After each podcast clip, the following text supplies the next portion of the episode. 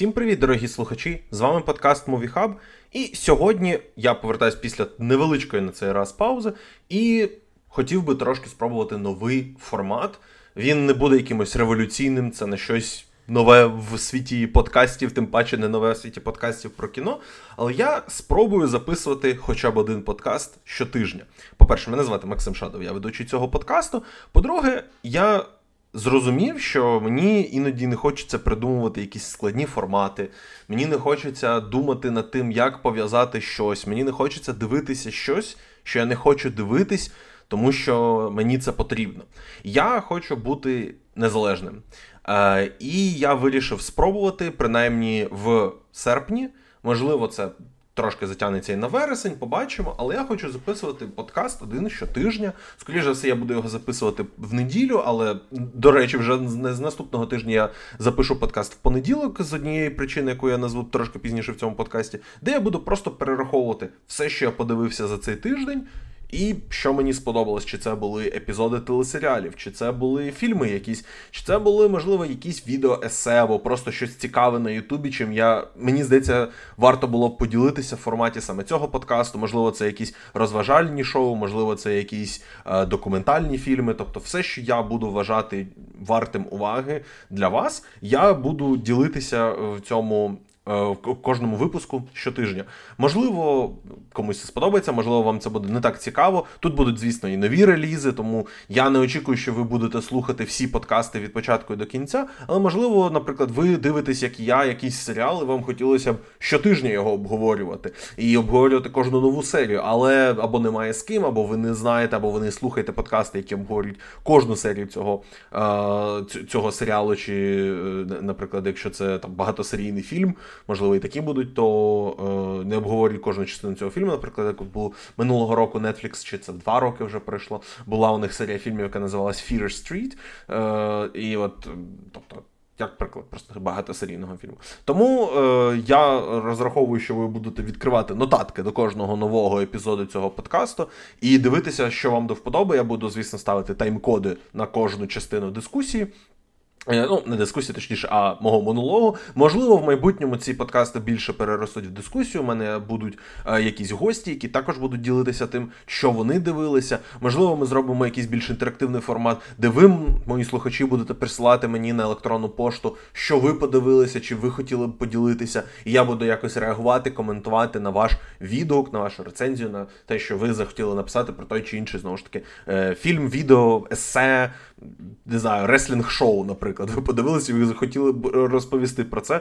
Пишіть, будь ласка, бо я буду думати ще поки що я не буду відкривати електронну пошту для прийому цих е, рецензій, або цих відгуків, або цих постів. Ви, звісно ж, можете просто долучитись до нашого кіночату за посиланням в описі до цього подкасту і е, спілкуватися там, і ділитися там. Можливо, я буду брати якісь відгуки е, з чату і зачитувати їх в подкасті, і потім вже буду е, висловлювати свої думки з приводу цього. Ось такий е, формат. Е, я сподіваюся, що довжина цих подкастів не буде перевищувати годину.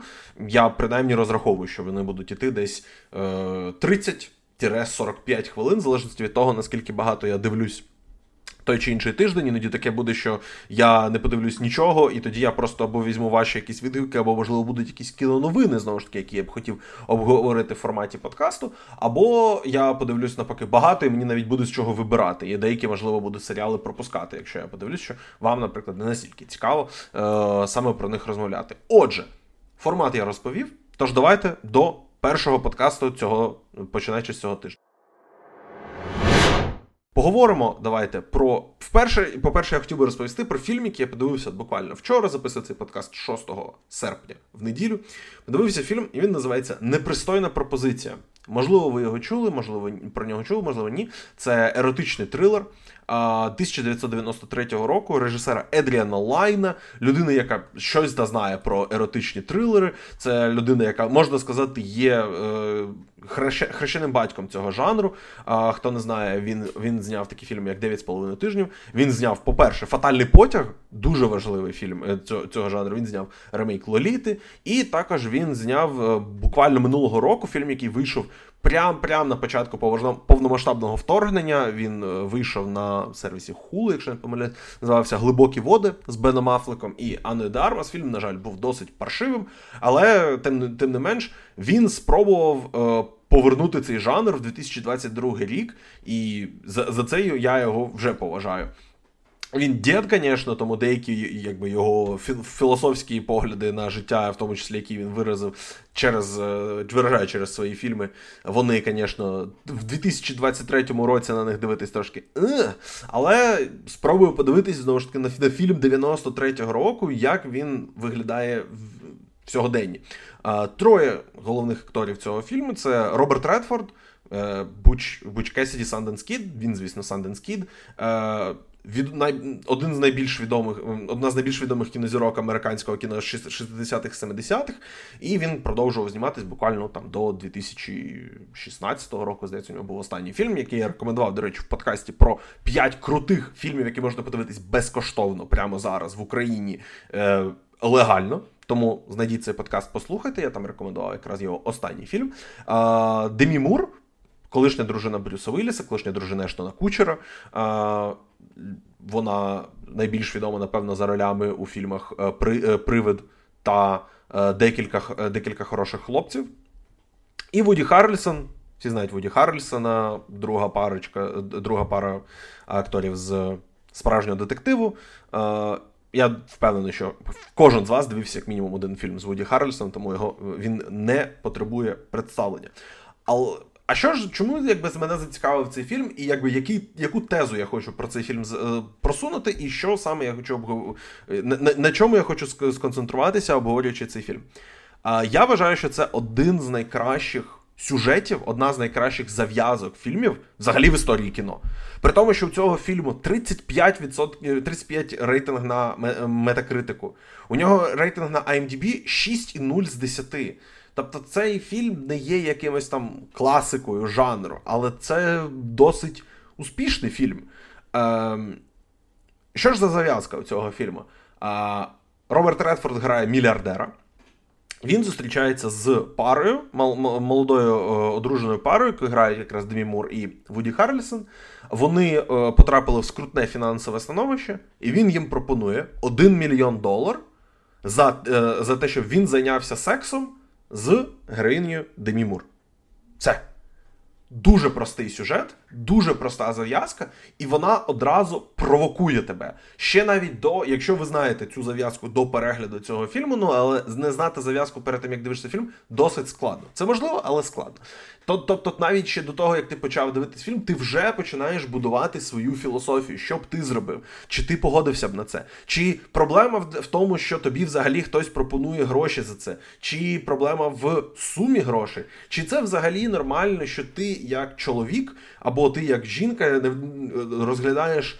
Якби свого партнера в такому контексті, де якась людина пропонує тобі монетарну якусь оцінку фізичної, е, е, фізичному втіленню цієї особи, з якою ти одружений, яку ти кохаєш. Чи цього достатньо? Чи чи ти наскільки швидко ти скажеш ні? Якщо ти кажеш ні, недостатньо швидко, що про тебе подумає партнер? Чи ти очікуєш, що твій чи твій партнер очікує, що ти скажеш так, чи твій партнер очікує, що ти скажеш ні? Чи партнерка очікує, що ти захочеш цього, тому що вона насправді має подібні е, як це, ну, кінки, називаємо їх так, як зараз вже в українській мові їх називають. Чи це якби все пов'язано тільки з сексом, чи це пов'язано з чимось іншим, з почуттями, з е, правом власності над іншою людиною, з якою ти в партнерстві? Чи чи ти взагалі маєш право мати таке право? І от це це ці всі питання тобі фільм ставить ще до того, як ти почав його дивитись. І той факт, з яким налаштуванням ти заходиш в цей фільм він вже диктує те, як ти будеш його сприймати. І для мене найкращі сюжети, найкращі зав'язки, подібні, особливо цього потребують трилери. а не, Непристойна пропозиція, це напевно його можна характеризувати як трилер, тому що не так багато е, захоплюючих речей насправді відбувається в цьому фільмі. Але моя основна е, думка з приводу цього фільму, який я вважаю, що він норм, він непоганий, він норм. Е, Моя основна думка з приводу цього фільму пов'язана в тому, що цей сюжет можна ремейкати раз на 10 років, можна навіть раз на 5 років ремейкати. І той факт, що Netflix, яким просто ну, ну їм ну, конче треба постійно якби нові ідеї, нові ідеї, нові ідеї, або старі ідеї перепаковані. Той факт, що вони досі не зробили ремейк цього фільму, мене дуже сильно дивує. Е, можливо, там є щось пов'язане з е, правами на тому, що це адаптація книги Джека Інглхарда. Можливо, що якось це пов'язане з тим, що це фільм Е, перший зробила студія Paramount. А тоді теж питання у мене: студія Paramount, якщо ви володієте правами на цю книгу, чому ви не, роби, не робите ремейк? У вас є теж сервіс Paramount для якого вам потрібен контент. Зробити подібний фільм, ремейк подібного фільму недорого. Якби Там треба трошки вкластися, напевно, в локації, ну і через те, що у вас один з головних героїв має бути мільярдером, ну ви, можливо, там Можете, якби за рахунок правильного підбору локацій, навіть називаючи людину мільярдером, ви можете не витрачати якісь колосальні кошти на те, щоб показати, що він дійсно багатій і живе якимось там е, заможним життям. А чому цей цей фільм не ремейкнули досі з 93-го року? Жоден ніхто не спробував, або принаймні я не чув про ремейки цього фільму. Це для мене з, е, загадка. Тому що візьміть просто е, на на те, як ми дивимося на ну, ну дивимося на цей фільм, як змінилось, ну, по-перше, як змінюються у нас політики е, погляду на жіночих персонажів. Взагалі, де, початок 90-х це період, коли жінки в кіно вже якби вони, вони мали трошки більше роли, але все одно дуже популярним був персонаж цей Wet Blanket Girlfriend, коли єдину функцію, яку виконує жінка в фільмі, це вона пишається або вона дивиться на свого чоловіка і вона ним просто в захваті від нього. Це все, що вона виконує. Подумайте, навіть далеко не ходить. Демі Мур в фільмі декілька хороших хлопців. Вона щось там робить в тому фільмі? Ні, вона там просто е, є суб'єктом жартів про мінет і вона бігає за Томом Крузом, тому що він Том Круз, і він геніальний адвокат, і йому їй теж треба сказати йому, що він геніальний адвокат. Навіть якби була історія зі зйомок того фільму, що. Е, питали взагалі у Аарона Соркіна, навіщо потрібен персонаж Демі Мур, якщо вона не спить з Томом Крузом. Тобто в 90, ну тобто е, декілька хороших хлопців вийшов в 92-му році. Тобто, в 9, на початку 90-х на жінок в кіно, особливо на жінок в кіно де жінка не є головною героїнею, дивились ось так. Чи е, що, щось змінилося? Звісно, що все змінилося.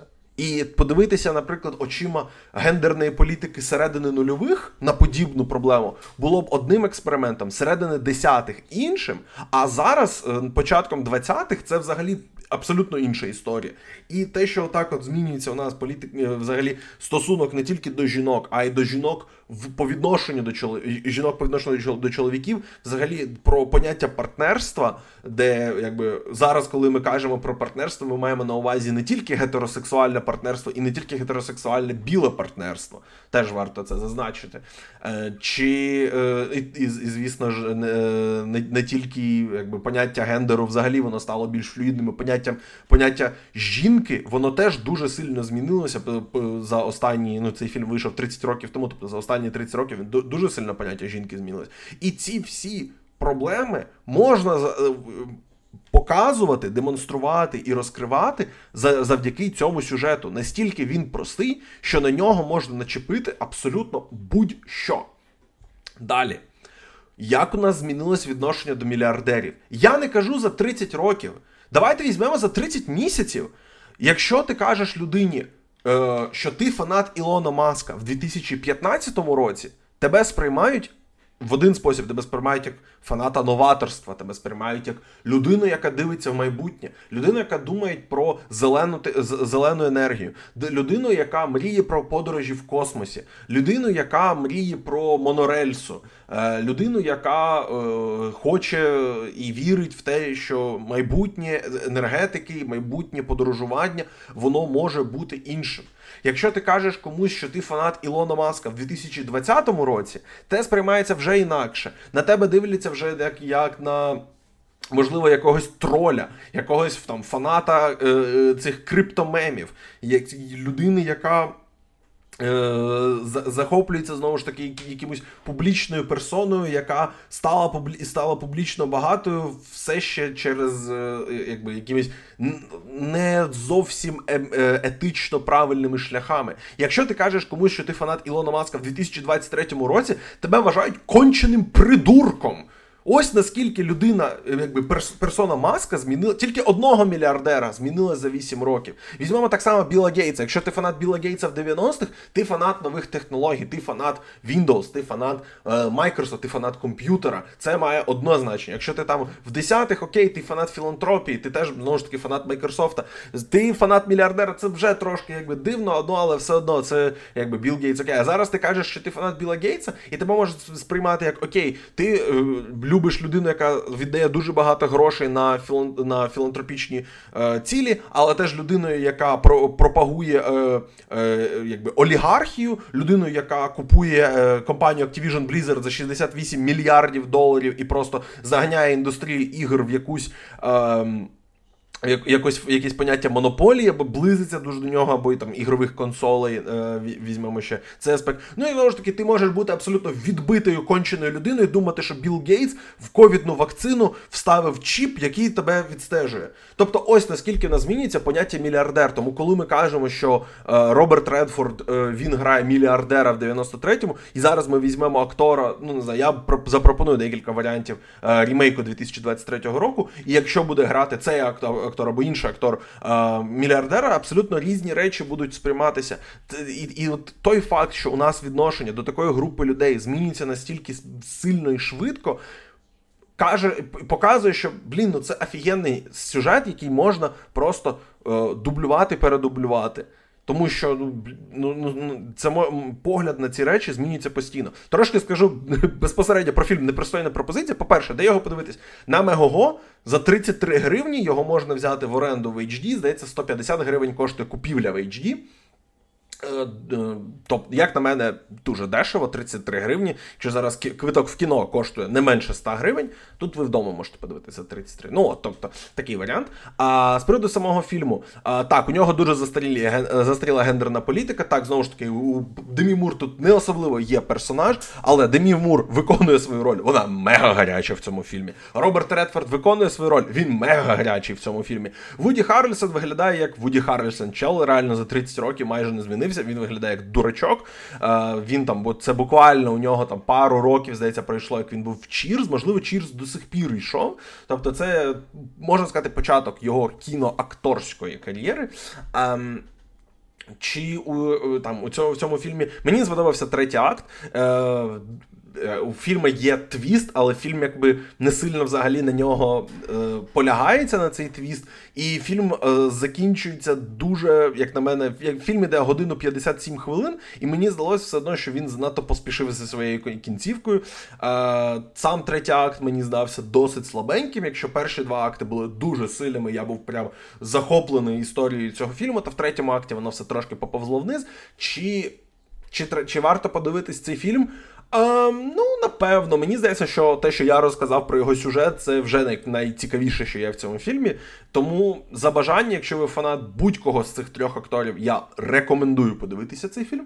Якщо ні, ну я думаю, що можна скіпнути і прослухати мої опції, мої варіанти для того, кого можна взяти на е, ремейк 2023 року. Ось мої варіанти. Значить, що я як, я як я думав про цей фільм, як я думав про потенційний ремейк, що якби які складові мають бути? Чи можна якось тут замінити і зробити, наприклад, що це три троє чоловіків?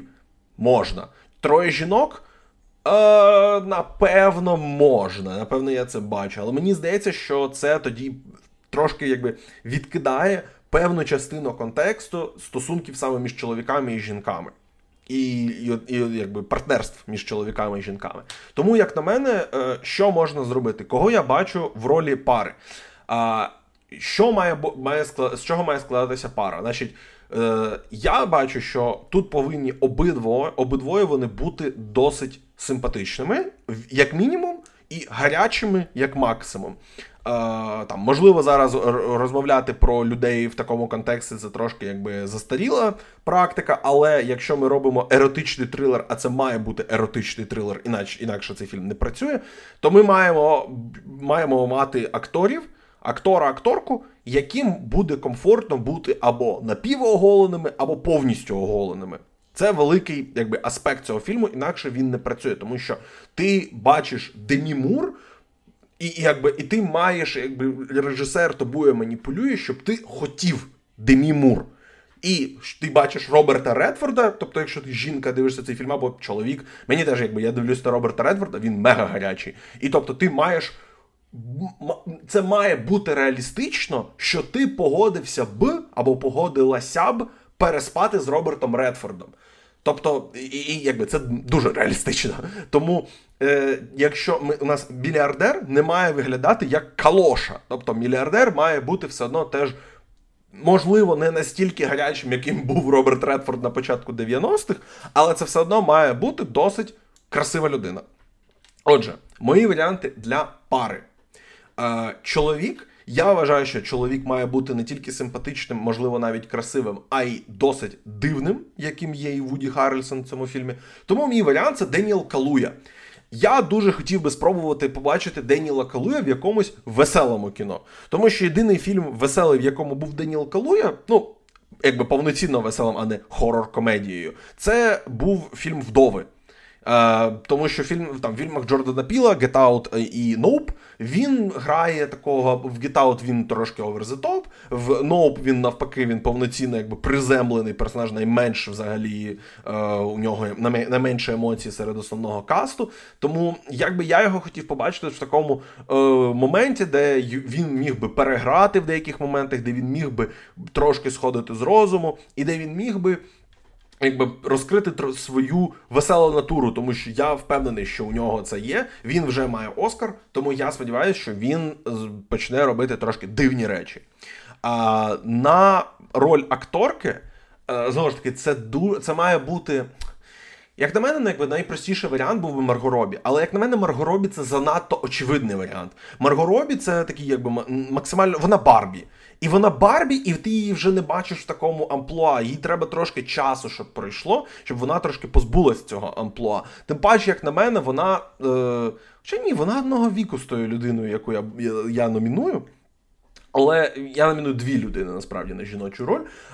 Одна буде дуже е, якби більше в сторону гарячої, інша більше в сторону е, дивної. Е, я номіную Дженніфер Лоуренс як перший варіант, і Шейлін Вудлі як другий варіант. По порядку. Чому Дженніфер Лоуренс? По-перше, вона дивна. Це я починати треба з цього.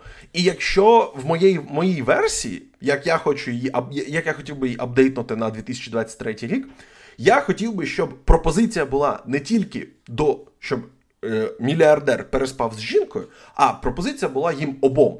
Ви вибираєте будь-кого з вас. Я, бу, от просто Чи чоловіка, чи жінку. Тобто, якщо ми ми хочемо взагалі уявити собі Дженніфер Лоуренс в амплуа Вуді Гаррельсона, то вона має, тобто акторка в цьому амплуа має бути вміти бути дивною і має вміти реагувати на речі не не, не таким якби томним і пустим е, поглядом Демі Мур, де вона якби наполовину е, в розпачі, наполовину е, вона не знаю в депресії і вона готова роз, розридатися в будь-який момент. А вона ще й має бути Дженніфер Лоуренс, вміє зіграти агресивну, вона вміє зіграти е, не, не, неурівноважену. Е, мені одразу пригадується її роль у фільмі Боже, фільм Девіда Орасела, фільм Девіда Орасела з Дженніфер Лоуренс. Лоуренс, назвуть 5. А це американ... афера по-американськи. От вона там дуже дивна, вона не сильно пасує в тому фільмі, але вона вміє грати одночасно гарячу і дивну. Тому, от і там, тим паче, Дженніфер Лоуренс, враховуючи її останній фільм е, без. боже, як він називається, Безобраз, де на я не дивився ще цей фільм, я чув, що вона там повністю оголяється. Тобто, і і як вона сказала в інтерв'ю, враховуючи інцидент, коли з її персонального е, персональної хмари викрали її персональні фотографії, які вона відправляла своєму партнеру е, і відео, е, вона сказала, що вона захотіла якби володіти власним тілом і ну коротше, women empowerment. Щось там, щось там, щось там. Е, Тому я впевнений, що Дженніфер Лоуренс буде комфортно оголитися на екрані, якщо це буде потрібно. Е, Тому, якби. Це важливий аспект для реалізації еротичного трилера, тому що інакше, е, якби я впевнений, що і Калуя був би. Я не пам'ятаю насправді, чи Калуя взагалі навіть по пояс оголявся в фільмах, але ну напев... а, ну в Чорній Пантері, напевно, він оголявся е, по пояс, е, тому що е, роль того вимагала. Тому я сподіваюся, що у нього буде. Е, не буде якби блоків з цим. А от з Шейлін Вудлі вона навпаки йде більше в бік дивного. Якщо Дженніфер Лоуренс, вона все-таки на балансі дивного і гарячого, вона більше все ж таки йде в, в сторону гарячого, то Шейлін Вудлі йде в сторону дивного. Хто не знає, хто така Шейлін Вудлі, це колишня дівчина, чи колишня невіста, чи колишня дружина Аарона Роджерса, футболіста. Вона грала в таких фільмах, як Винні Уся вина в зірках, The Fault in Our Stars, там, де коротше, адаптація книжки підліткової, де вона хворіє на рак і вона хоче кохати. А, Дуже милий фільм. А вона грала де в цей серіал Big Little Lies. Вона там грала молоденьку дружину, молоденьку жінку, молоденьку мати. А, Тому. Я думаю, що вона і вона якби в житті дуже дивна, і мені здається, що їй Е, вона вона з задоволенням би спробувала зіграти в чомусь дивному. Тому що зараз у неї кар'єра абсолютно десь в, в ямі. Вона знімається в якихось дивних е, цих е, sci-fi комедіях з Джеком Уайтхолом. Вона грала в якомусь дуже якби трешовому е, трилері, цьому кримінальному трилері. Тобто я не розумію, чим вона зараз займається і де вона знімається, чому у неї раптом поїхала кар'єра, чи це пов'язано якось з її дивними е, стосунками з Аароном Роджерсом, чи це якось пов'язано з її дивними там поглядами на Ем, на все, на на, на життя, на те, що вона не миється. Коротше, вона дивна людина, тому я якби, я хотів би дати їй можливість. І особливо вона тут точно б грала роль е, Гарльсона, і і якби тоді вона да, вона б могла бути дуже дивною. Ось, це мої два варіанти. А на роль мільярдера у мене два варіанти. Ми знову ж таки можемо йти в бік. Тут Вибирати чоловіка за 50 і і думати, чи наскільки він гарячий, не знаю. Я вибрав Деймона і Нортона, мої мої улюблені шулера. Е, Тут обидва дивні, обидва, як на мене, е, гарячі. І обидва можуть зійти за мільярдера. Знову ж таки, Деймон спокійно може увімкнути свого талант, талановитого містера Ріплі. Нортон та Нортон всю кар'єру грав дивних, тому для нього це не буде проблемою чимось якимось великим викликом. Тому ось така трійка. Я б я б дуже подивився на фільм е, на еротичний трилер з Дженніфер Лоуренс, Деніелом Калуєю і Едвардом Нортоном. Як на мене, це було б дуже кльово і дуже круто. Е, Голівуд.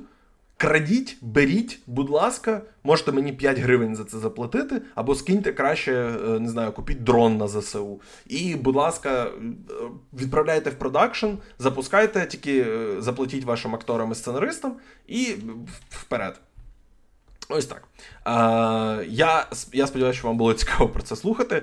Е, Давайте летіти далі. Далі пси-резервація. Серіал, про який я вже розповідав точно. Я про нього розповідав в контексті, коли я говорив про найкращі серіали, найкращі фільми. А, Чому фільми? Найкращі серіали року. Я там записував подкасти. Я постійно говорив про цей серіал. Він потрапляв попередній сезон, потрапляв в мій в мій топ. Обожнюю цей серіал. У нього стартував третій сезон. Е, вийшло перші вийшло перші дві серії. А, що можна сказати про цей серіал? Чому він, для, як на мене, важливий? Я люблю дивитися на серіали про культури, про які я нічого не знаю. Для мене це якби просто як вікно в ці культури.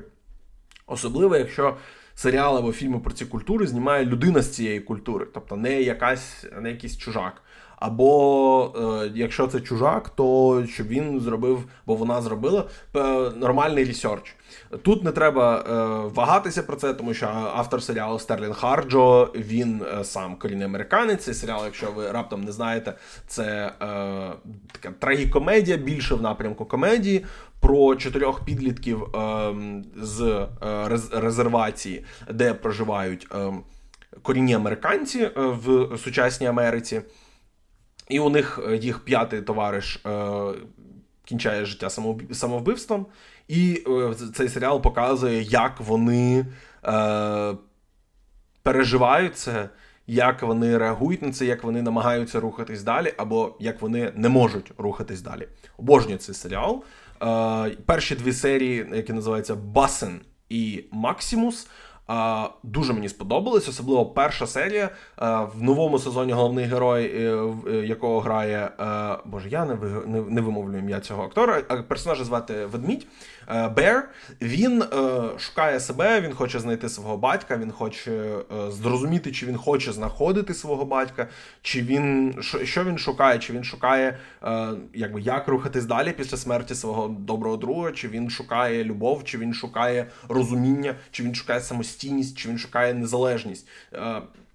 Тобто дуже цікаво дивитися на саме його напрямок руху. Поки що інші всі персонажі, конкретно епізод Максимус, це соло епізод Бера. Я підозрюю, що всі наступні епізоди, ну традиційно в цьому серіалі кожен з чотирьох головних героїв отримує персональний епізод. В другому сезоні, який мав 10 епізодів, на відміну від першої і третього, який має по 8 епізодів. Там навіть отримали другорядні персонажі, індивідуальні епізоди. Мені мені дуже подобається цей серіал. Він так любить своїх персонажів. Він дуже дуже любить своїх персонажів. І мені подобається дивитись серіали і фільми про е, культуру, які я не знаю, як я вже сказав. Е, конкретно тут про культуру е, корінних американців, тому що ми е, в школі не вивчаємо взагалі це. Єдине, що ми вивчаємо про культуру Америки. Ну, ми, ми починаємо вивчати історію США, історію Америки з того моменту, як білі люди потрапляють в США і Америку. Тобто, коли іспанці, португальці починають французи, англійці починають прибувати в новий світ. І ми починаємо вивчання історії звідти. Ми не думаємо про те, що там сотні сотні років живуть е, там якісь люди живуть, жили на тій землі. І ми не думаємо про те, що там існували абсолютно незалежні племена Команчі, Мапуче, Крі, е, там сотні такі, таких подібних племен. Е, які не мали нічого спільного між собою, але зараз ми всіх їх гребемо під одну якби в одну категорію згрібаємо, тому що ну корені американці, тому що білі люди їх повбивали, пограбували, вкрали їх землю, е, загнали їх в резервації, і тепер вони сам самі тобі самі, самі собі там живуть, щось вони там собі роблять, і ми про них нічого не знаємо. І е, там через 50-100 років хто його знає, чи буде існувати, чи будуть ще далі існувати ці е, общини, чи вони розбредуться по по всій Америці, чи вони якби джентрифікуються і будуть витіснені знову зі своїх земель, тому що якомусь черговому білому мільярдеру буде потрібна земля, де вони проживають для для будівлі чергового чогось. Um, Дивитися на цю історію, на цю міфологію, тому що цей серіал він трошки і в фенте, і в такому фантастико-фентезі поринає в духовність. Бер, наприклад, головний герой спілкується постійно з духом. Е, свого е, свого нащадка, е, який загинув у битві за Літл Біг Хорн. Чи ви знаєте щось про битву Літл Біг Хорн? До речі, напишіть, будь ласка, тому що це така визначна подія в історії корінного населення Америки. І мені цікаво, наскільки багато у нас взагалі щось про про цю про цю подію знають в Україні. Тому що ну, історія корінних американців нам можливо, нам, як українцям, можливо, навіть буде чимось. Е, схоже до нашої історії, як ми жили, як ми існували, як нас витісняли, витісняли, витісняли, як нас намагалися знищити, і можливо, якісь висновки, уроки для себе ми теж зможемо звідси почерпнути. Ну і теж історія е, корінних американців кіно. Вона дуже трагічна. Вони зображувалися або карикатурно, або е, дуже расистсько, коли це створювали здебільшого білі автори, навіть там за останні 20-30 років. Якщо потрібен був персонаж корінний американське кіно, зазвичай це там 2-3-4 актори виконували цю роль. Вони не сильно. Е, заморочувалися над тим, щоб якось е, кастити різних акторів. Тому там Вес Стюді, наприклад, зіграв там в сотні фільмах. Тому що просто, якщо в фільмі потрібен корінний американець, дзвонить Весу Стюді. Ми знаємо, що це талановитий актор. А те, що е, в общині там ну можуть бути інші люди, можуть бути цікаві інші перформери, про це ніхто не знає, і про це ніхто навіть не задумується. А той той факт, що так, автори цього серіалу Стерлінг Харджо і, до речі, соавтор цього серіалу це Тайка Вайтіті раптом е, я так я забув про це сказати. Він не сильно, наскільки я розумію, багато робить е, на цьому серіалі. Він більше виконує роль виконавчого продюсера, тобто він забезпечує всім, що потрібно для створення цього серіалу. і Він якби робить якісь там фінальні ремарки, перш ніж е, ну, якісь там замітки, напевно, дає авторам. Я не думаю, що він там бере прямо участь в продакшені. Вони знайшли десь таких перформерів, як Пауліна Алексіс, як Девері Джейкобс. Як я все ж таки спробую вимовити його його ім'я. Діфарао Ву?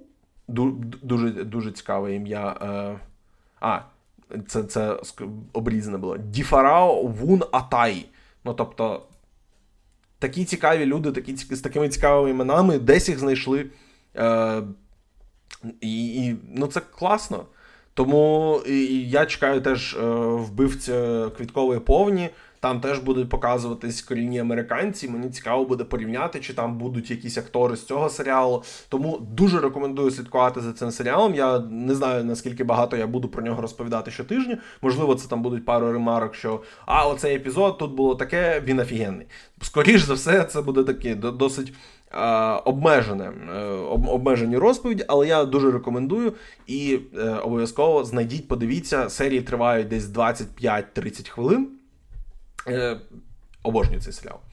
Останнє, про що я хотів би поговорити, це не про ну це про серіал, але це не конкретно про серіал, а про мою дилему з цим серіалом. Е, значить, серіал називається Гіли. Е, він е, виходить на в Америці на каналі або на сервісі Stars. Е, раніше він був на Мегого. Можливо, перший сезон і зараз є на Мегого. Я, до речі, перевірю, е, чи він є на Мегого. Е, тому що коли у Мегого був там е, контракт з. Е, Боже, з HBO або з Амедіатекою, то він там був. Чи якби зараз ні, зараз я дивлюсь, його вже немає. Був тільки перший сезон. От Повертається він, здається, два роки його не було. Не виходили нові епізоди. Ось він повертається. Е, серіал про професійний реслінг. Я великий шанувальник. Дивлюсь, от дивився буквально сьогодні SummerSlam. Е, і цей серіал розповідає про е, маленьку, маленький промоушен, маленьку федерацію в маленькому місті на півдні США, де існує культура про реслінгу, де дивляться не тільки великі федерації, але теж люблять якби реслінги федерації з мале, якби з свого подвір'я, можна так назвати. І е, про те, як двоє братів отримують спадщину федерації від свого батька, який помер. І що вони з нею намагаються робити, як вони намагаються отримати її на плаву. Там головні ролі в цьому серіалі грають Стівен Амел. Це хто дивився серіал Стріла, він там грав головну роль. І Боже, я забув, як звати другого актора. Зараз я знайду, як його, е, як його звати. Його звати, здається, Олександр. Олександр Людвіг. Е, Олександр Людвіг? Да, Олександр Людвіг. Він грав у Вікінгах і все. Це єдина його відома роль. Він там, ну, напевно, десь з'являвся в якихось серіалах, е, в якихось там невеличких е, ролях, але це його прям була от велика проривна роль. Він там грав одну з одну з е, головних ролей. Так от. А, я дуже чекав на цей сезон, дуже дуже класно, все прикольно. А потім, буквально чи в день релізу цього серіалу, чи в ново, ну, першої серії нового сезону, чи за день до релізу. Виходить е, е, серіал, е, виходить інтерв'ю Стівена Амела для Hollywood Reporter, де він видає таку цитату, що він не підтримує забастовку акторів. Він вважає, що забастовка що забастовка це неефективна тактика вести перемовини, і що е, для ефективного ведення перемовин потрібно розмовляти зі студіями, потрібно дослухатися до них, і потрібно знаходити якийсь компроміс, а не вставати в позу і бастувати. Е, Я там зараз не буду знову ж таки перераховувати. Ви знаєте, моє ставлення до е, е, до забастовки, моє ставлення до студій і моє ставлення до тих, хто не підтримує забастовку, наприклад, як Стівена Мел, якого я досить, ну не те, що поважаю, я не так багато про нього знав, через те, що я знав, що він точно до реслінгу ставиться з повагою, тому що він е, ресерчив, він виступав в двох в найбільших зараз американських реслінг федераціях, е, де він прям виходив на ринг, е, приймав участь в матчах. Тобто він ставиться до цього бізнесу як е, не як аутсайдер а як якби людина, яка розуміється на ньому, яка фанат, і яка хоче створювати, е, якби створюючи контент про цю індустрію, вона хоче ставитись до неї з повагою. І тому от у мене виникла така дилема, і тому я звертаюся з цим питанням до вас. Будь ласка, або напишіть там на пошту мені, або на, е, на найкраще буде, якщо ви просто зайдете в наш е, кіночат. Е, посилання знову ж таки в описі до цього подкасту, і напишіть. 2023 рік, тобто знаючи все, що е, що можна знати, чи готові ви дивитися заважу, нові нові проєкти з людьми, акторами, режисерами, сценаристами, з якими ви не погоджуєтесь філософські. Тобто я зараз не кажу про русню, наприклад, де з руснею ми не погоджуємось не філософськи. З руснею ми не погоджуємось просто на моральному рівні і на рівні, е, де Руся думає, що ми не маємо права існувати. Тому про толерування русні в кіно в кіно мови не йде. Я маю на увазі, якби, наприклад, якщо е, я, ну, наприклад, я вегетаріанець, і я дізнаюсь, що, припустимо, Кейт Бланшет виходить і заявляє, що всі вегетаріанці чмирі. От просто вони всі чмо. Чи ви вважаєте, що є сенс продовжувати після цього дивитися фільми з Кейт Бланшет? Нові Можна можна навіть і про старі проєкти. Тому що я для себе так і не визначився. У мене перший епізод завантажений. О, до речі, це ще важливий факт. Я продовжую свою практику не дивитися фільми е, піратсько, якщо ці фільми або серіали доступні в Україні легально. Виняток це нові серіали, тому що я не буду чекати там, поки серіал вийде три роки. Я можу почекати, поки фільм вийде там три роки, наприклад. Тому я до сих пір не дивився фільми, які вийшли в січні, в грудні, в лютому, в березні і так далі. Тому що багато з них просто ще недоступні, я готовий почекати, але серіали я не чекаю. А, І якщо я знаю, що фільми якісь, наприклад, якщо це Hulu Original, я знаю, що він не буде в Україні приблизно, як мінімум, наступні півтора року, то я теж спокійно дивлюсь цей фільм і серіал. Тому для мене серіал Гіли не виходить в Україні. Е, офіційно, тобто я не можу і так його підтримати легально і офіційно. Тому якби я його пірачу. Тобто я не приношу своїм переглядом цього серіалу Стівену Амелу грошей. Можливо, я йому якось розповідаючи про цей серіал в подкасті, я приношу йому якусь популярність. Цьому якби теж можливо є, тому що я знаю, що там цей подкаст ну, слухає, ну ну як мінімум, ну, ну навіть якщо його 10 людей послухає, це вже якби я розповів про серіал, про який, ну можливо, 8 з цих 10 людей нічого не чули, або казали, що не будуть дивитися, тому що вони не фанати реслінгу, їм нема чого подивитися в цьому серіалі. Тому така, таке питання на завершення цього подкасту: чи готові ви дивитися серіали і фільми з людиною, з якою ви не погоджуєтесь філософськи про щось? Чи для вас це змінює е, якби контекст цього серіалу? Напишіть, будь ласка, обов'язково мені цікаво вашу думку почути, і можливо навіть на основі ваших думок я вирішу, чи дивитися мені далі цей, цей серіал чи ні. Зараз вже вийшла друга серія цього серіалу, я її навіть ще не завантажував, тому е, не маю поки що власної думки. Е, програмінг на наступний тиждень. Давайте я вам оголошу. Е, завтра вже стартує Winning Time. Я обов'язково подкаст на наступному тижні запишу вже е, якби по по, е, якби, по результатам наступного тижня. Я запишу не в неділю, а в понеділок, щоб подивитися і другу серію Winning Time. І я одразу тоді про дві серії Winning Time поговорю е, в подкасті наступному тижні. А я точно починається новий сезон серіалу Only Murders in the Building, тобто вбивства тільки у буди у будівлі. А чи буду я е, його дивитися одночасно, тому що ми його дивимося з дружиною. Можливо, вона захоче, щоб вийшов весь сезон одразу, і ми його дивилися якби охапкою. А ми плануємо скоро купити підписку на Amazon Prime на місяць взяти, щоб подивитися новий е, сезон серіалу Дивовижна місіс Мейзел, тобто останній сезон вже цього серіалу. Ну і я, звісно, буду дивитися. Декілька фільмів, які я собі запланував, які в Україні доступні тільки на Amazon Prime. По-перше, це фільми Air і ем, Крід 3. Фільм, який я досі не подивився, тому що чекав моменту, коли я куплю підписку на Amazon Prime. Е, Я збираюся їх подивитися. Е, якби, Можливо, це буде на наступному тижні, можливо, це буде трошки пізніше, але точно збираюся дивитися. Ну і далі буду продовжувати дивитися Reservation Dogs. Далі буду продовжувати дивитись. Е, ну, Якщо я повернусь до гілів, то я напевно вже в наступному подкасті розкажу щось про перші, можливо, дві, а то й три серії, залежить від того, скільки подивлюсь. Ну і не можу не можу знати, які я фільми захочу подивитись. А ось. Я ще мож, думаю думаю над тим, щоб в середу 9 е, серпня піти подивитись в кіно фільм Blood Simple, де, дебют братів Коен. Е, це здається останній день, коли його будуть показувати в кінотеатрах в Україні. Е, знайшов я сеанс в Києві. Е, проте я питав у кінотеатра жовтень, куди я збираюсь піти на цей фільм. Е, чи вони зараз продовжують цю політику, ем, що вони не переривали сеанси?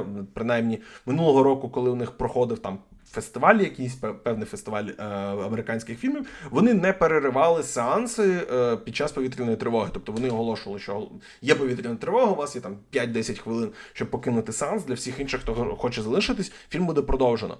Через те, що зараз е, немає. Якби не, не, не вони відмовились від цієї політики, е, чи це пов'язане з законом, чи це пов'язане просто з якимись моральними е, переконаннями власників кінотеатру, я не знаю. Але враховуючи, що це єдиний сеанс цього фільму, який є а, е, в кінотеатрах, і він легально зараз недоступний ніде. Ну так, я легенько подивився, не не в усі сервіси VOD стрімінгу дивився, де можливо є Blood Simple. Тому. А, ем, я ще думаю над тим, чи їх, чи їхати мені на нього в кінотеатр чи ні, тому що враховуючи, що зараз е, ці е, русня знову дуже часто піднімає літачок з Саваслейки їбаної, і немає, ну просто немає е, інших сеансів. Тобто, навіть якщо цей сеанс буде відмінений, в мене немає можливості просто купити квиток на або поміняти квиток на якийсь інший сеанс цього фільму, тому що, скоріш за все, не буде більше сеансів цього фільму. Тому я ще буду думати, якщо вирішу йти, то звісно про Blood Simple теж поговорю в наступному подкасті. Дякую всім, що слухали цей випуск. Я сподіваюся, що вам такий формат сподобається. Навіть якщо ви не дивились якийсь фільм чи серіал, про який я сьогодні розповідав, вам було цікаво про нього послухати. І якщо вам цікаво, напишіть, будь ласка, будь-який відгук. Мені буде дуже приємно почитати, навіть якщо це буде негативний відгук, або ви скажете, мені не цікаво таке слухати. Мені важливо це теж читати і це бачити, і це знати. Я не буду це сприймати персонально, або не буду до вас ображатися. Я, можливо, про вас пожартую, але це не буде знову ж таки через якусь е, образу чи щось таке. Не соромтесь, пишіть, будь ласка, мені будь-який відгук важливий. Я знаю, що цей подкаст слухають і на всіх платформах, де він є, на Apple подкастах, на Spotify, е, Castbox. А, Боже, я там на декілька нових навіть платформ додав цей подкаст. Якщо ви слухаєте на платформі типу Gamma, напишіть, будь ласка, мені дуже цікаво, якщо ви дійсно це робите. Також, звісно, на Мегого є цей подкаст. Якщо ви слухаєте на Мегого, знову ж таки, напишіть мені, будь ласка, мені дуже цікаво буде почути про когось з вас, хто слухає цей подкаст на Мегого, тому що я бачу статистику, але я ж досі таки не побачив жодної людини, яка мені написала, що так, я дійсно слухав твій подкаст на Мегого. Мені було б цікаво почути від вас щось. Дякую знову ж таки всім за прослуховування. Е, мирного неба, бережіть себе і слава Україні!